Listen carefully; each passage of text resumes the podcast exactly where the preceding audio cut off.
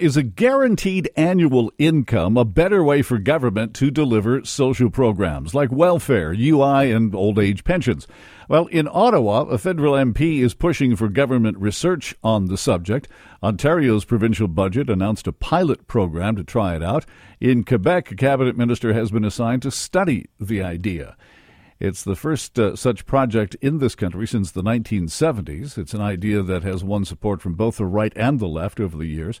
Well, my next guest has taken real steps to make it a reality. Scott Santens is an advocate for uh, basic income. He's written extensively on the issue, and you can check that out at uh, scottsantens.com. Scott, nice to have you on our program. Hello, hi. Tell me why a guaranteed annual income is a better way to go than the way we do it now? Oh, sure. So, um, basic income is essentially just the creation of a uh, an income floor above the poverty line, which is, um, and if you do that, of course, then there's um, people would not need to uh, to be in poverty, and there wouldn't be those costs associated uh, with poverty. Like there's there's so many costs as far as like there's crime, there's there's healthcare, there's all these need for programs, even like the need for food banks. I mean, like why do people go to food banks? Is it because you know that it's because they can't afford the uh, the purchase of food? So if we just give them the money for food, then they don't require that. So there's just there's so many programs in government that are associated uh, with income assistance. And it's also because it's targeted to people. It's because it's all means tested. This means that uh, you basically essentially take money away for people working. You essentially punish people for uh, for getting jobs, uh, even part time, full time, whatever, because you're pulling this money away. It's essentially taxing uh, those in poverty at rates, uh, you know, at 80% and above. So if you actually just simply give people a, a minimum amount of starting cash, then you don't need all these other programs, and you save all that in administration costs, and you save on the costs of uh, you know things like healthcare, where people are actually healthier for having the money to meet their most basic needs. What kind of guaranteed uh, level are we talking about? How much money would uh, would people receive? Well, that amount is, of course, up for debate, and it's something uh, that country after country is looking at as to see, okay, what should we set this at? Um, and even you've got countries like Finland who are actually going to test this and actually test different levels to see what that should be.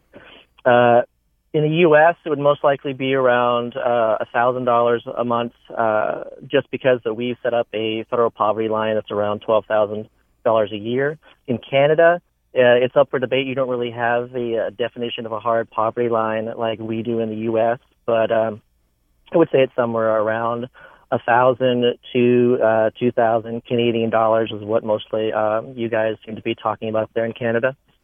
Um, and and this would improve the situation because uh, presumably the bureaucracy would go away. Now, whether that actually happens or not, I think is a question because the bureaucracy never seems to go away. Um, it, it's yeah, this, so it's it's more more effective, more productive.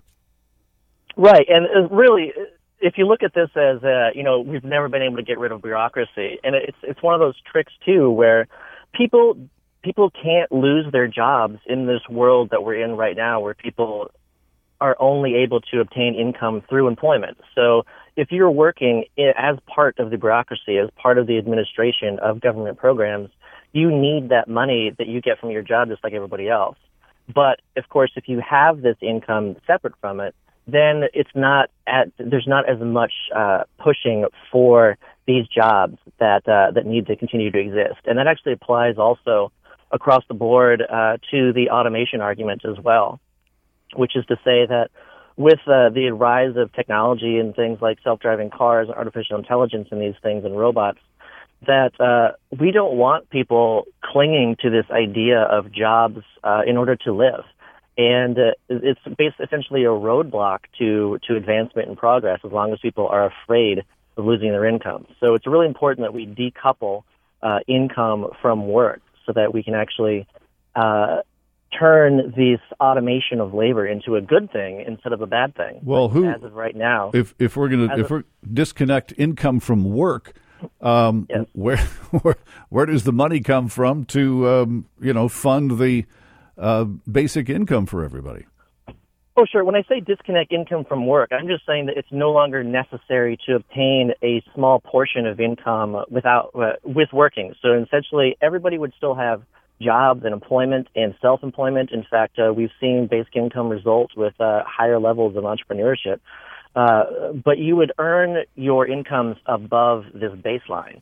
So you still have those jobs. Everybody, like, just think of, would you uh, want to stop doing everything just to earn, you know, would you be happy with earning $12,000 a year? Well, most people aren't. Most people want to earn more. Just like when people get a raise, they don't like ask to cut their hours so that they mm-hmm. can earn the same amount as they were before. Like we want to earn money. We want to do more uh, on top of this. This is just a starting floor that's, you know, instead of zero, it's actually at a specific number above that.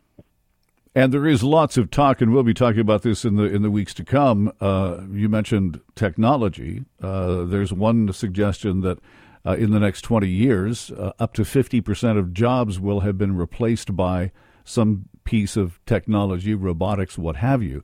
There are going to mm-hmm. be a lot and lot of people uh, who are going to find themselves without work because of this. Correct. Yes, and we're actually we are already seeing this too. This so a lot of this argument is actually based around, like you said, the uh, the the, uh, the study from Frey and Osborne about the potential loss of half of our jobs in 20 years. Well, the thing is too is that we've actually been uh, seeing a, a, a change in the labor market uh, for decades now, and this has been the essentially the elimination of uh, your middle uh, skill jobs and replacing them with the creation of new low skill service sector jobs, which is really uh, a big part of the erosion of the middle class, um, and this is all around the world. And also, you've seen this uh, stagnation of the growth of um, non uh, of routine jobs. Uh, if you look at non-routine versus routine jobs, these jobs that are you can essentially they are they work really well with uh, with technology and robots and uh, software. All right, Scott. Listen, we've got to leave it there. Uh, interesting conversation. Thank you, Scott Santens. You could go and uh, check out more at scottsantens.com. We'll also uh, put his link on our website uh, on the Jon McComb Show page as well.